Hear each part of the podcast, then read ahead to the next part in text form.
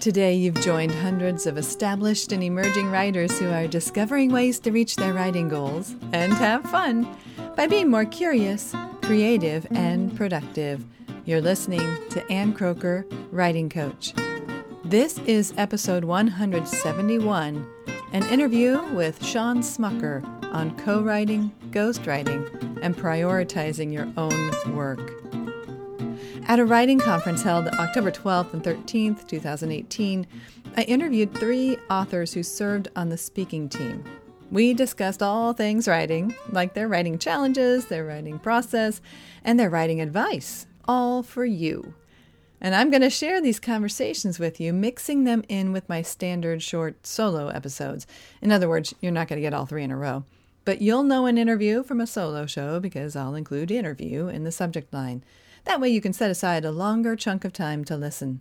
Today, I bring you the first of the three a conversation with author Shawn Smucker. We discussed his work as a co writer, ghostwriter, and novelist, and our discussion took place just before release day for his nonfiction book, Once We Were Strangers. Here is Shawn Smucker. So I'm here at uh, I'm at a writing conference, and I have with me today Shawn Smucker, and we're in a writing conference setting where people are in a session right now, but they might come like yeah. out of, you know, peeling out of that, and we might have a lot of ambient noise. We'll just pretend like it's an NPR show. Yeah. you know, out in a setting, and you're hearing other yeah. extra conversations and whatnot. So there's a little distraction. We mm-hmm. apologize, mm-hmm. but it's mostly here, and I'm here with Shawn, and Shawn is going to introduce himself to you. Yeah. So I'm Shawn Smucker. Um, I am the author of two YA novels. Uh, the Day the Angels Fell was the first one and The Edge of Over There is the second one. And I have a memoir coming out on Tuesday, which would be October 16th, and that is Once We Were Strangers. It's the story of my friendship with a Syrian refugee. Wow. You are prolific. Tell me a little bit about where, like, what's your writing journey? Maybe go back to the beginning. Okay, what are your writing sure. beginnings? Yeah, so I started writing. Uh, I started writing every day when I was in college. I went through kind of a tough semester. I was probably on the edge of depression and started writing every day, just sort of as a reflection, uh, time of reflection. And it stuck with me. Up until those days, I was really primarily a reader. I just loved to read. Um, but when I started journaling, it, it, it was something that meant a lot to me. So I journaled pretty extensively for maybe 15 years um, before I really got out into the official writing world. Um, and I started co-writing in about 2008 was the first book that I co-wrote and that was A Twist of Faith. It was the memoir of Ann Beiler, the founder of Auntie Anne's Soft Pretzels. And from there, it just kind of opened up more opportunities. And so in 2010, I started co writing and ghostwriting full time. And that's what I've done for the last eight years or so. I've written about 20 books for other people. Um, a third of those probably have been uh, traditionally published, and two thirds are self published. Those are typically family histories, or you know, someone wants to preserve their business story for their family and friends, and so yeah. So this just happened then, sort of. You stumbled into it organically, but mm-hmm. it became your. Is it your pr- primary? Yeah, yeah. It's my. It's how I make a living. Yeah, and we're a one income family, so it's all down to me. and it works. uh, yeah, it does work. I I wrote a little bit about it in. Um, I have a free ebook, "Building a Life Out of Words," and that uh, is kind of the story of the transition that we went from. I had a painting business in Virginia from 2005 to 2009, and that was right when um, the housing bubble burst, mm-hmm. and so we had a significant amount of debt in in 2009. And at that point, I was just starting my second co-written book for someone else, and I thought, wow, like what if I could make a living doing this? And we really had nothing to lose. My wife and I, we had four kids at the time, and so we moved into my parents' basement for about six months just to get our feet back under us. And that's when I started co-writing, and and we really said, you know, we're going to give it six months. we will just see. That's not very if, long. No, it's not. Um, wow. But projects started coming up and I was reaching out to people who, you know, when I wrote that first book in 2008, a lot of people came to me and said, "Oh, I wish I could write a book." And so I just started following up with those people and saying, "Hey, are you serious? You know, do you really want to write a book?" And so I was writing books for almost nothing. oh no! just so I could pay the bills, you oh. know. So the first year, in that first year or two, I learned a lot about what it would take for me to make a living doing this because I realized pretty quickly I can't charge five thousand dollars to write a book mm-hmm. if I'm going to be the sole income person in our family and do it for a living. Okay. Um, there are some people who do it for that amount, um, and it's part time for them or extra money. But I realized I could maybe write four or five books for other people a year, and so I needed to figure out, you know, how can I make that sustainable.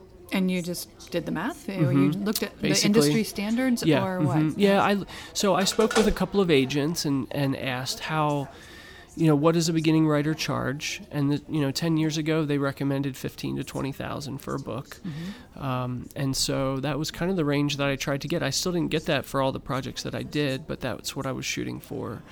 Um, and then as the years passed and our you know our needs kind of increased and um, I became more experienced, I could start to add to that. So wow, yeah. And so you still do that, yeah. Mm-hmm. And you write your own books. Yes. How does that work, Shawn? How do you pull it off? Well, um, now that I I get um, small advances for my own work, that takes a little bit of the pressure off of the number of books I have to write for other people.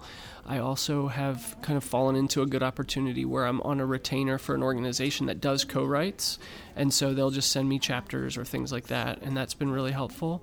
Meaning um, you're only rewriting one chapter, or what? Do yeah, so they so so the organization is kind of they're the ones who who bring in the books mm-hmm. um, and the book contracts, and then they have some writers that work on them. Okay. So they will send me you know recordings of the author or chapters that have been sort of written things like that. So I'm I'm not doing the whole book, but I might do what we need to get to the next level, or you know things like that. So that's been helpful.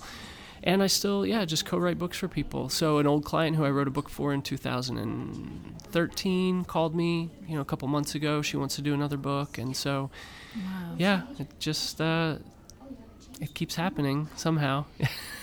what is it like to be shifting from your own voice mm. then and right. then to and somebody else's? And... Right. So um, I don't find it that difficult because of the way that I co-write. It's mostly through transcriptions. Uh, so I record. You know, someone. I'll sit down with someone, and we'll interview them and record the story they want to tell, and then I'll use that recording to to list out transcription, and then I'll take the transcription and rewrite that. Okay. Um, so the words that come out are very much in their voice. It's the words they choose to use when you know when they're speaking. The diction's very similar to theirs. So I don't feel like that takes, um, like, I don't have to really get into a voice necessarily to do that because it's kind of provided through the information. Um, but for me, more now, it's it's about time. It's about you know how can I, how can I still make a living, co-writing three or four books a year, uh, and then find the time to write my book that year or and be a, a dad and be a dad and a, yeah a husband with six yeah. kids and yeah, yeah. Mm-hmm. and what any secrets any tips on that because i think time is a, it comes up again and again mm-hmm. with people i talk with yeah sure i think um, well i'm it's very good for me to get into routines i'm very much a routine person so for me to know i'm going to write from 9 to 1 um, or whatever it might be that day. Like to just get into a solid routine helps, especially with my own work. Um, especially with my own work. When I'm writing my own books, I'm in it every day. I have to make time for that every day. And actually, when I'm writing my own books, I do that work first. I think you have to find, you have to think about. You know, at one point, maybe five or six years ago, I really started to think, you know what, I could live my whole life writing books for other people and never write my own things, you know, that I really want to write. And it was at that point that I made that switch to writing my own things first every day. Um, so that way I know it's going to happen. And it might just be for an hour, you know, maybe the first hour I work on my stuff. Uh, but that way it happens. Um, I love yeah. that. That you're prior- prioritizing mm-hmm. yourself. Yeah, yeah. And then, and then, you know, you do the stuff you love to do and that's important to you and then the stuff that pays the bills has to get done. And right. so then I make sure that happens. If you do it in reverse, the stuff that pays the bills will take up all the time. And then there's not going to be anything left at the end of the day. to do your own things, you know. So such a good point. I think it's unusual for though that the you some people work full time and you know they're um, IT professional and then Right. they come home and they do their writing. But the fact that you make your living with words Mm. that are writing stories you wouldn't write on your own, you wouldn't Mm-hmm. Yeah. choose to write that. But then you still have words left over. How do you have so many words in you, Shawn? Well, like I said, the, the process of co writing for me has become almost automatic Wow. in the process that I follow. So Okay. once I have those transcriptions, it doesn't necessarily feel like a huge creative drain. I mean, there's some involvement, you know, as far as creativity goes, but for the most part, I'm really just trying to capture what they're saying. So. Do you, do you develop your own set of questions so that you know? Do you pull out of them what you want, or do, how, how does that? how It's that mostly about? conversational. Yeah, I don't Okay. have I don't really have a list of questions per se, and a lot of times I'll go into a, a, a session with a client without anything written out. I mean, it, I really leave it up to them to kind of lead the conversation. It's nice when they're good storytellers, you know, and I don't have to kind of dig or go back. But but with some people, you have to do that. Everybody sees the world differently, so yeah. Yeah. And how long do those sessions last? I usually need to do 12 to 15 hours total with someone to get, you know, 40 to 50,000 words worth. That is interesting to have those statistics to Mm. actually think about. It takes that much oral storytelling Mm-hmm. Yeah. Mm-hmm. then to hone that down into something that's actually a book. Yeah. How do you find an arc in somebody else's story? You just listen for it? Are you taking Mm. Um, notes on the well, side? normally, yeah. So normally, when you're working with someone who wants to write a book, there's a reason. You know, there's there's something that has that's compelling them to do this. And with that, uh, so so normally with that, there's like an inciting event or you know like a climax, and so that's usually where we start. Is you know what's the most dramatic part of the story that you really need to tell, Mm. uh, and once we have that, it it can be it's pretty straightforward to kind of walk back from that point. Mm, so, Yeah. so yeah, reverse engineering it in a Mhm. way by starting Yeah. with there. Oh, that's Yeah. really good. Yeah. How how much did once we were strangers, and maybe you might want to describe that a little bit. Mm-hmm. How did that did that follow any? Because your voice is in there. Did it follow any similar pattern that you would do with a co-writing or with ghostwriting? Or- No. no. Okay, No. tell me about that. It was- explain yeah, it. To, sure. Explain it to our listeners. Sure. It was it was probably the hardest book I've ever written, and mostly because I went into it with sort of a preconceived idea of what the book was going to look like, and then as I was working with Muhammad and as I was collecting his story, I was starting to realize, okay, this is not this is not what I thought, and what I thought it was going to be was much more of a sort of an action like someone fleeing a war torn country and the things that they went through. And while that's a small portion of the book, I realized pretty quickly that, you know, a refugee's life is made up of a lot of boring days and a lot of waiting. And so, you know, he spent four years in Jordan doing nothing, honestly. You know, like they would sit in their apartment for the sunlight hours and he would go out and get groceries. The kids couldn't go to school, he wasn't allowed to work. Um, so, as I started to write the book, I realized that what the book was really going to be about was Muhammad and me, you know, and and how we met and how his story changed me. Um, yeah, so so it was a different book. It was a harder book, um, and I because it didn't really follow the templates that I had before with with the co-writing and and capturing other people's stories. Did that make it a challenge or fun or uh, not, not really fun maybe, but like It was a challenge. Yeah, it was a real challenge. It felt like hard work. That was that was a book that that. Um, yeah, it, it just felt like hard work. I don't know how else to explain it. But you were flowing out of a relationship, hmm a friendship. Yeah. Yes. Yeah. So yeah. did it did it was that hard on the relationship or was it did it enrich how did how did Mm-hmm. It, affect yeah, no, it really enriched it. He loves telling his story. He loves it, and it's really important to him. And his boys would be in and out. They have four sons, and his oldest son speaks really good English, so we would sometimes have to rely on him to translate for us. Okay. And sometimes I would ask the oldest son, "So what did you think about that? You know, like what memories did you have of the refugee camp, or what memories did you have of fleeing Syria, you know, through 20 miles of wilderness? Like what, you know, what was that like?" And so it was um, it was a really talking about the book with him was not stressful or difficult apart from the communication challenges, you know, of, of trying to get a story from someone who doesn't speak your language primarily, that was that was a challenge. Yeah. Yeah, but you did it, and it's coming out. Yes. Well, by the time they listen to this, it will be out, and Yeah. they can buy it wherever books are sold. Yes. Right. So, Yeah.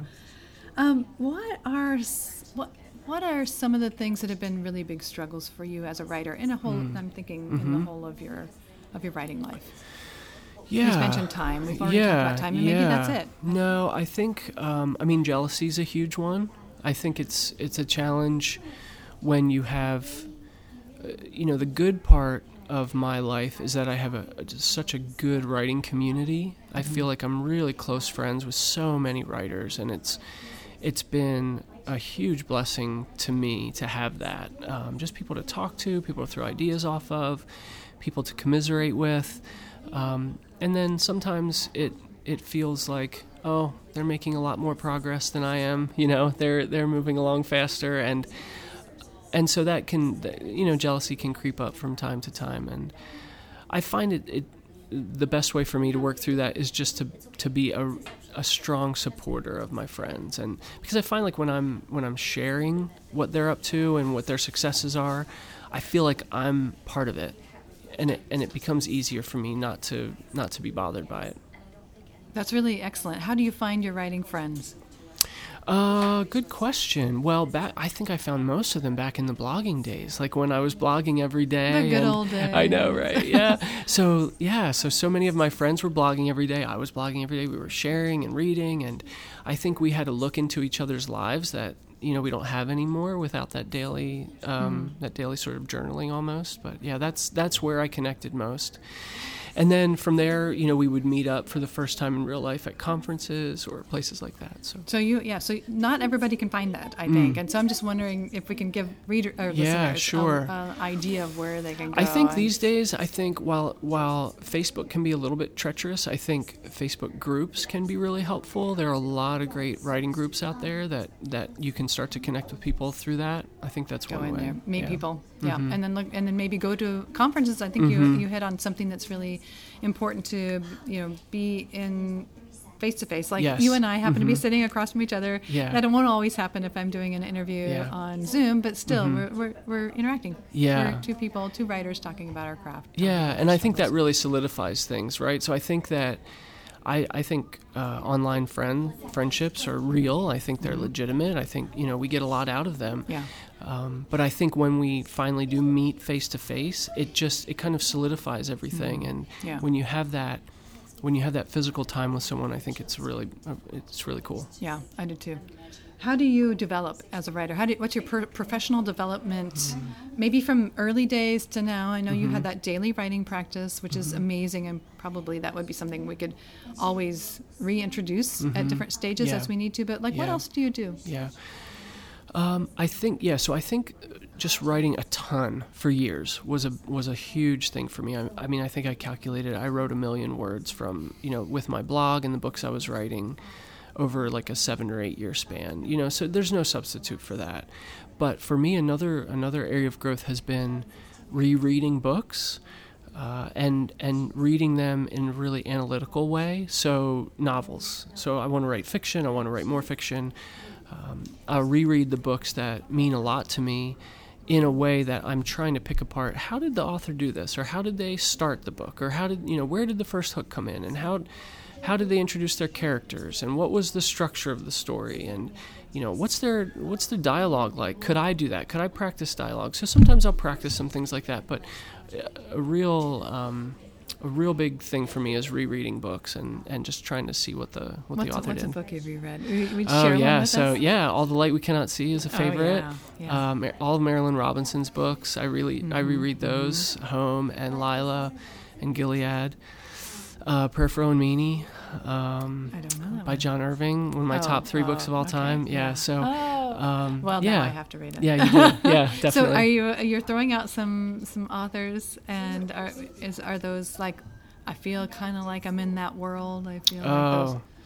I mean, I Um, know you can't No, feel yeah, funny comparing I, yourself to I John don't. Irving. yeah, but- no, I don't at all. But I feel like um, I feel like they have so much to teach us, you know. And so I think if whatever genre you're in, find the writers who really speak to you, and and reread. I re- you know a lot of people don't like to do that. They feel like oh it's a waste of time or you know there's so many books in the world I want to read. I don't want to reread books, but I feel like it's such a great way to really learn the craft. You know, especially if you're not getting an MFA and you maybe you're not in a writers group yet or in between groups or you've never been in one. I, I just feel like that's a really practical way to learn. Now you have books out. Do you have your MFA? Do you have No. an MFA? Yeah, no, it didn't No. sound like it from your story. Yeah. What do you think about that? Do you have any thoughts? I think it comes up a lot. People think, oh, I better go do that. Mm-hmm. Yeah, well, I mean, I've I've heard a lot of people who have their MFA say that one of the best things they got out of it, out of it was connections, you know, to other writers. So it could be really good for that.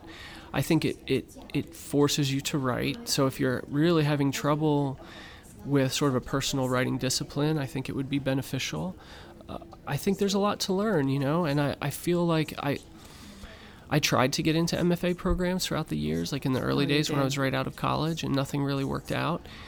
I don't know if I would do it now because I feel like I have the things in place already, you know, that that I would want from an MFA program. I kind of already have a lot of those things in place, so Yeah.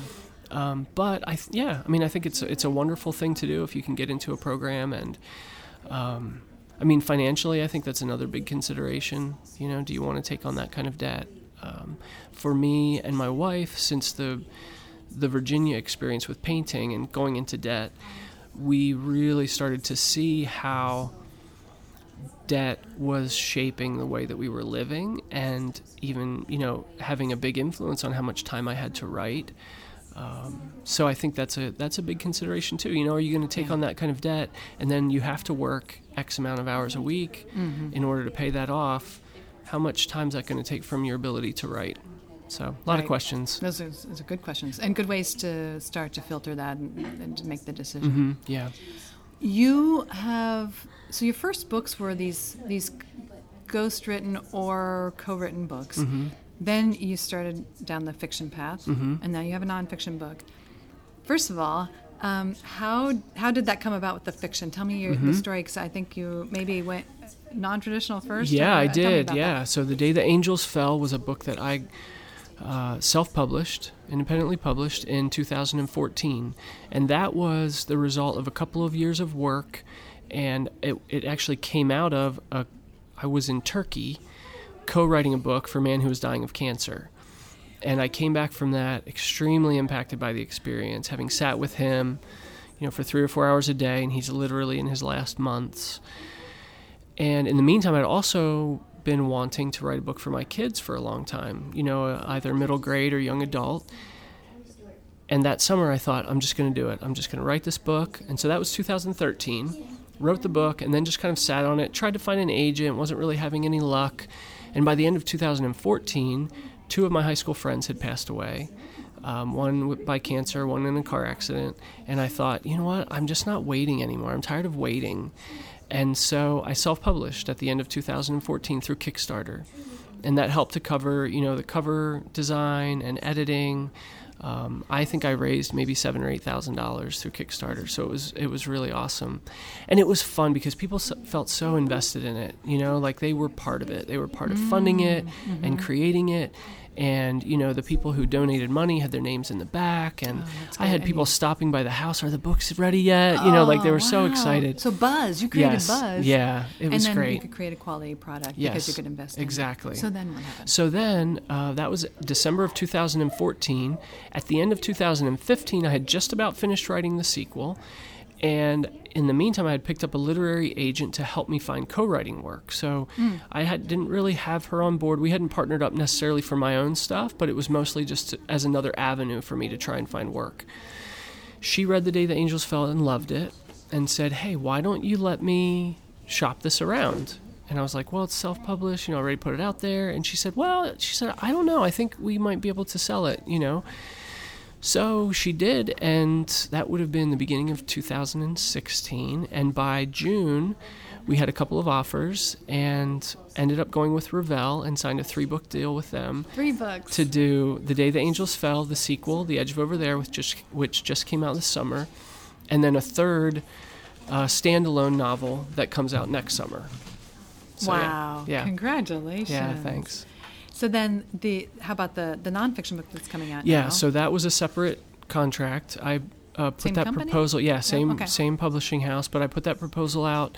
Uh, yeah, about a year and a half ago. So and Mm-hmm. contractually, it's not related to the fiction. That was a Not at separate all. thing, three book thing, and Yeah. then this is a separate new thing, Mhm. and it was just a yes, standalone. yep, yep. So, because I think people who are new to the publishing world, sort of Mhm. curious about all that, all the process. Yeah, sure. Um, yeah. Do you have any suggestions on how somebody would, like, uh, how do they enter into all that? Like when Hmm. they have their, uh, you know, what, Yeah. what's your opinion on the process? I know you had a little bit of an unusual thing happen there. Yeah. They're not going to follow. Mhm. So it's not like you necessarily have to have a plan. That they Sure. would follow three steps Right, to right, right. publishing the easy way. No, I think sort of at the foundation of it was relationships, you know? So uh, I ended up signing with my agent Ruth because I emailed a ton of my friends and said, hey guys, I don't have a book proposal. And these were all friends who had agents. I said, guys, I don't have a book proposal. I'm not trying to sell you anything.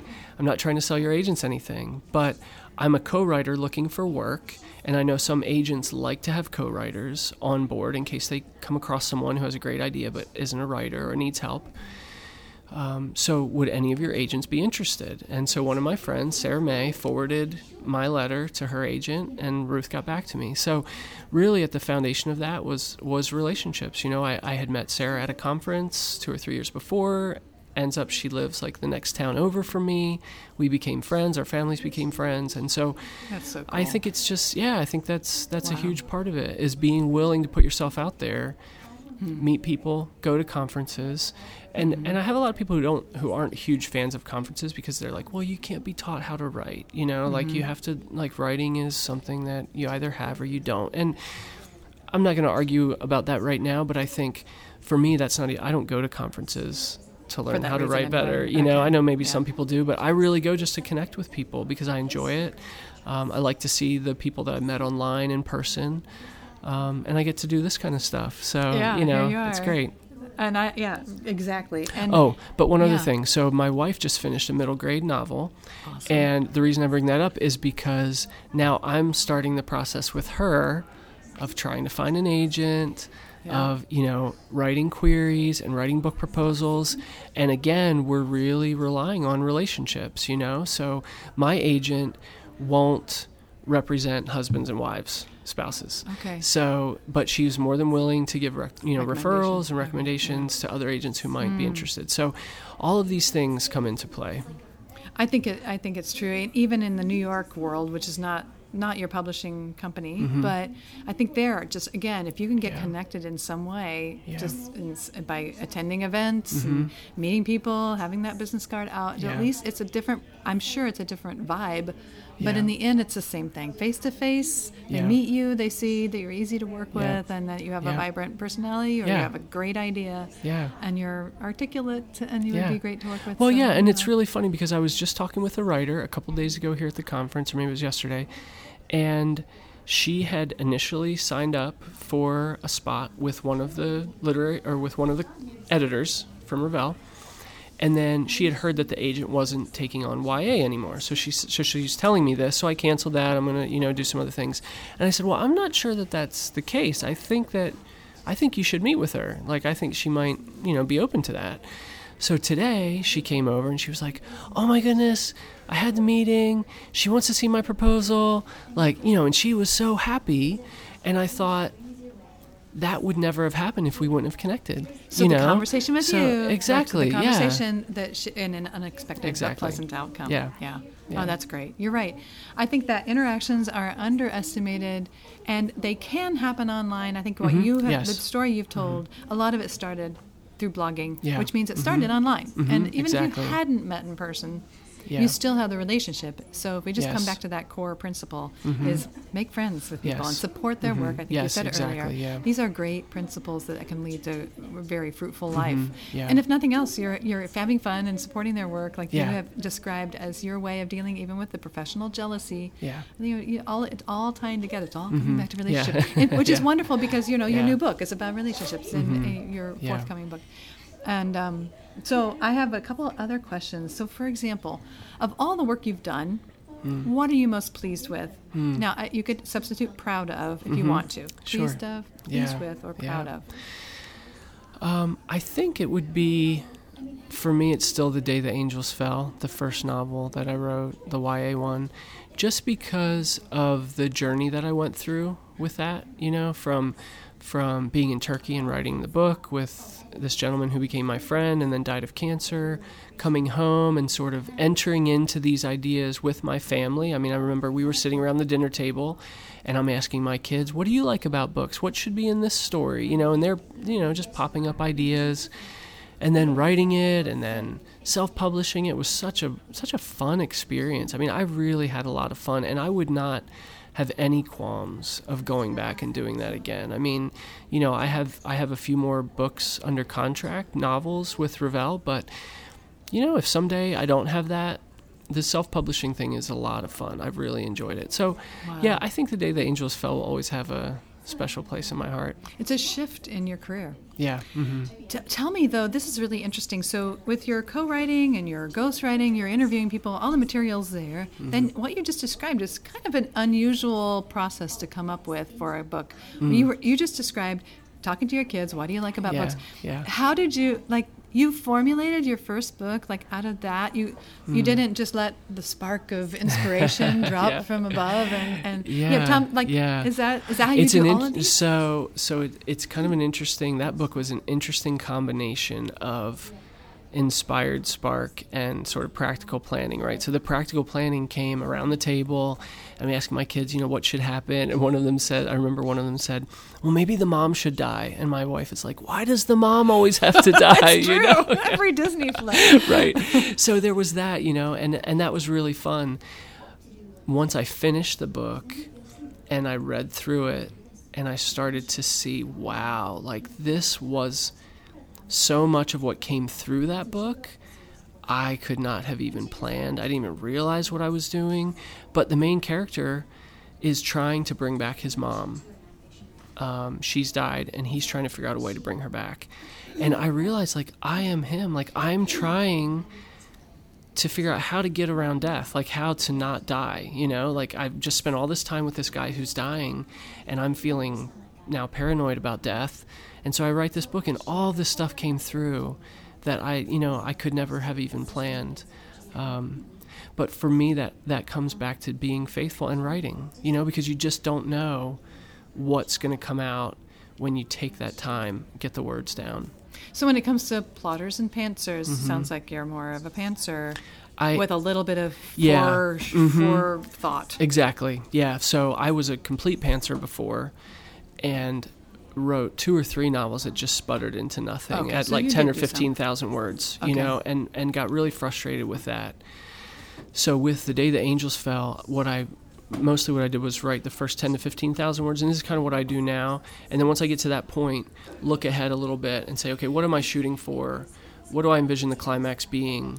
Um, what's you know what's the kind of resolution that I think is going to happen? Those things can still change, but at least I have a target uh, and so that that gives me a, a, higher level of comfort moving and that forward. Worked. That did you mm-hmm. did your target change mm-hmm. uh, on that? No, it was it was pretty much what I thought. Now I didn't know the details of how that scene was going to go down, but I I I did have a vision for what was going to happen. Okay. Yeah.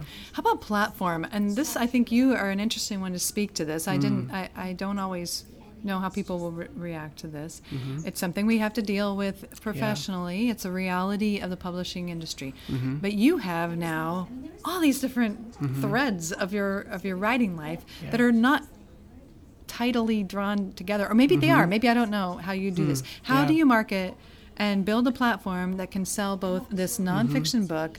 Your, and then you have this. I guess the co-authored stuff is sort of a different thing, right? But then you've got fiction mm-hmm talk about that for people who are thinking about platform. Is it you have, mm-hmm. Are you running two different ships? well, I, no, I'm not. But I would say that if you are writing fiction, just don't worry about platform. I mean, do what you want to do and do what's fun for you and connect with readers as much as you can. But that is such a small piece of the puzzle, you know, when it comes to fiction. And so, in about 2000 and uh, maybe five years ago, probably, I realized that I was following a path that had been set before me, a platform path, to try and build this huge platform so that I could get a book deal.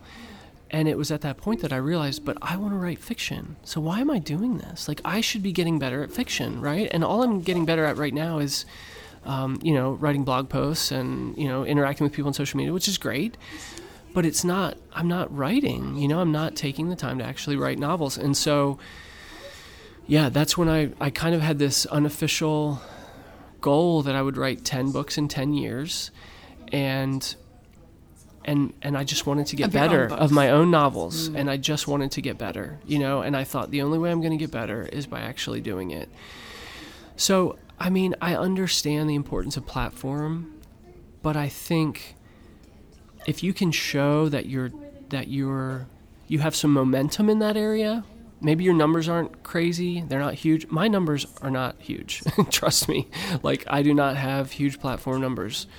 I probably don't have medium-sized platform numbers. But you know, an editor saw the work that I've already done. They've seen how I interact on social media.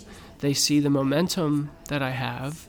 And so they were willing to do a nonfiction book with me, even with my meager numbers, you know? So it's possible. And I think a lot of times we just don't put enough emphasis on creating quality books that people want to read. You know, where so much of the emphasis is on build a platform, build a platform, and that's important. But we have to be getting better as writers. You know, we have to be improving. And um, if we're not, I think the scary thing is if you're not, you can build a huge platform and maybe you'll get a book deal, um, but the book isn't going to go anywhere, you know, because it's just not going to connect with people. That's really good. And I've heard that too. That uh, that fiction is less important. Um, You know, Mm-hmm. Yeah. hopefully you can still reach out and find readers. Yeah. And there is a whole podcast called the Novel Marketing Podcast. Yeah, I'm going to check that out. I had not heard of that before, so yeah. And and they're fun to listen to. And uh, you know, got some Christie Award winner. Oh, uh, nice. Is one of them. And, okay. But I I think you're right. In the end, can you create quality work? Mm-hmm. Because it if you build all that up and you have the release into the world this book. And it's sort of like, oh, that's it. Yeah. Is that it? Yeah, and you know, I've I've always been kind of a numbers person as well, and so for me, building a platform was really rewarding because I could see, oh, my numbers are going up. Oh, I'm getting, you know, uh, I have more Facebook followers. I have more, you know, email subscribers, and so that was improving. But I think I was kind of feeding off of that instead of really focusing on the craft, you know, and becoming a better writer alongside of that. Yeah. So, how do you count success now then? That's such a great question. Um, I was at a writer's retreat. Was it last summer, or maybe two summers ago? Right after I had signed that first three book contract, and one of my friends came up to me, Kelly Kripsick, and she said, "So, do you feel like you've arrived now?" You know, and I realized I hadn't. I didn't. I didn't feel like I had arrived. And then I started to think, well, what what would it take to get to that place? And should I should I want to get to that place? Like is that a, a legitimate goal or like a desire that I should have? And so I've thought a lot about that for the last couple of years. And I've kind of come to the conclusion that I just want to be I want to be in the present. So I want to be today, I want to be talking with Ann Kroeker. And, you know, on Tuesday, I'm going to be launching a book. And who knows what the next days will bring, you know? But I just want my writing life to be much more about now. Because the things that we look forward to, the things that we kind of hold out there as like these amazing things that are going to happen, they're good when they happen, but they're never life changing or rarely life changing, right? So like when I when I co-wrote my first book and then saw it on a bookshelf, I was kind of like, "Oh, I mean, it was fun, but you know." And then hmm. when I wrote my own novel and saw it on a bookshelf, that was a little more exciting, but it didn't change my life, you know, necessarily. And change- so I feel like now that I've experienced those things and I realize like it's not going like my life n- probably nothing no landmark is going to revolutionize my life so i just want to i want to enjoy where i'm at i want to enjoy the book that i'm currently working on i just want to be more in the present So now I can't ask the next question, which is what's next? What are you looking forward to? Oh, foiled. uh, no i mean you try to do that but you know you're always looking ahead a little bit i think um, i'm currently in the middle of edits for the novel that comes out next summer and it's the toughest thing I've ever written as far as structure and character development. And so I still have a ton of work to do on that. And I'm looking forward to it. I'm looking forward to digging back in once I get those edits back from my editor. So that's kind of what's next. Um, uh, once We Were Strangers comes out on Tuesday, so that'll be really fun. Are you on track to write your 10 books? Uh, uh, that's a good it, question. Uh, so yeah, ten books in ten, 10 years. 10 yeah. Years. So oh, the day the angels fell was I wrote that in 2015, 14. Um, Edge of Over There. I'm probably pretty close. Yeah. So I'll have four books next summer. Yeah. Yeah, for fiction. Uh, or, three, three. No, yeah, I'll count once I mean, we were strangers. Yeah. Okay, yeah. So yeah. you should. So that so that would be four. Yeah, it'd be close. Yeah. Mm-hmm. And do you think you're going to do more nonfiction? I don't have any plans okay. to do more. I'm, and that's the thing with well with any book that you write these days. You know, publishers want to see how the book did before that, and so yeah. there's always that pressure of you know yeah. trying to. Yeah. Uh, is a book going to do well enough that if I have another book idea that people are willing to give it a shot? So I haven't really counted my eggs yet with the nonfiction because I'm sure a lot of that will depend on how Once We Were Strangers does. Yeah. You sound the, the, the commitment to the present seems like I'll do what I can today, yeah. and then we'll see what happens. Yeah. And mm-hmm. that seems like a very open-handed way mm. of viewing mm. your your launch. Yeah. Now, um, we were at an event the other day, and you were kind of playing around with the difference between what it means to have a book launch mm-hmm. and tell me, t- tell and a book re- release. Yeah, so I've really taken on the term release when I talk about my books coming out it helps me to remember that I've done everything I can do up till now. And so where it goes from here is not totally in my control.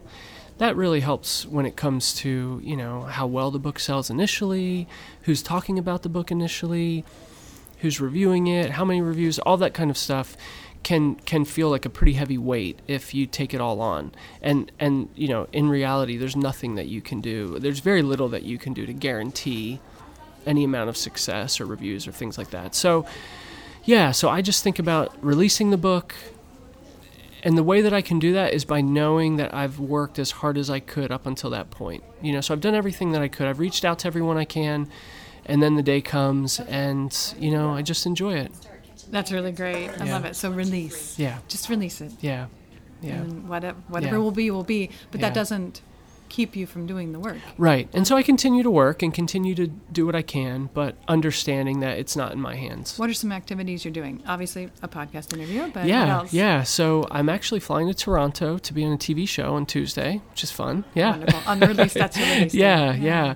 And uh, a few interviews, a few more uh, writers' retreats and conventions next year.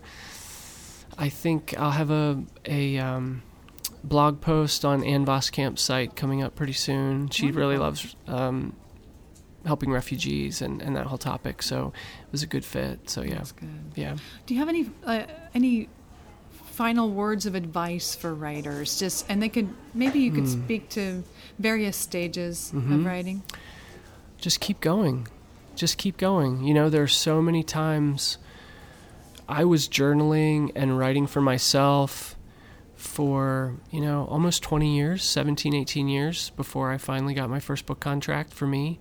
And so if you're a writer, you just have to keep writing and keep going, and you're going to be extremely discouraged sometimes. You know, there are going to be times when you feel like this is never going to happen. One of my lowest points was we were six months in with trying to pitch the day the angels fell and hadn't heard back from anyone, you know, or only rejections. So I was really discouraged at that point, but I had no idea I was a month away from a three book contract, you know? So you just have no idea what's coming up if you can just keep going. That's good. Yeah. Thank you for that. Yeah. How can they find you online, uh, social media, wherever you want to send mm-hmm. them? Yeah. Um, ShawnSmucker.com, S H A W N, Smucker, um, and same name at Instagram, at Twitter. You nailed it. You grabbed yeah. them all. Good for you. yeah. And then you had that free um, that free gift yes. they can grab. Where, mm-hmm. um, tell me where they can get it. I can actually add a link to the show okay. notes so mm-hmm. people can go. Yeah. What I'll do is I'll just, uh, for the listeners, I will create um, if you go to annkroeker.com, and mm-hmm. my name is K R O E K E R, so if you mm-hmm. have to spell a lot of things, but yeah. right, but go to annkroeker.com and I'll make it um, slash Shawn Smucker. Okay. And you just spelled your name. So Yeah. if you can get all the spellings right, um, I'll, that'll take him to the page with all the information. But uh, describe that book again. So, Building a Life Out of Words, it's an ebook um, available on NoiseTrade, and it's basically me retelling the stories of my first year of trying to make a living as a co writer. So, when we left our house in Virginia, when we felt like we were at the bottom, and then, you know, finding more projects and sort of what life was like during that year. That's great. Yeah. Well, congratulations on your book release and Thanks, all your Ann. other books and all the things yet to come. Thank you, Ann. Thanks, for your time. Yeah. Thank you for joining us. I hope you enjoyed getting to know Shawn. You can explore more about him at his own website, shawnsmucker.com, which he gave that in the interview. At the show notes for this episode, I will include a link to that free ebook, along with some other goodies, like a full list of the books that he has reread for analytical purposes. And you'll find that list along with his social media links and that book and all that at annkroeker.com slash Shawn Smucker. I'm Ann Kroeker cheering you on as a writing coach in your ear everywhere we may meet at my website, on Facebook, Twitter, Instagram, in your inbox, here on this podcast, over at Patreon, or even in person. I'm always looking for ideas to share with you that will help you achieve your writing goals and have fun by being more curious, creative, and productive. Thank you for listening.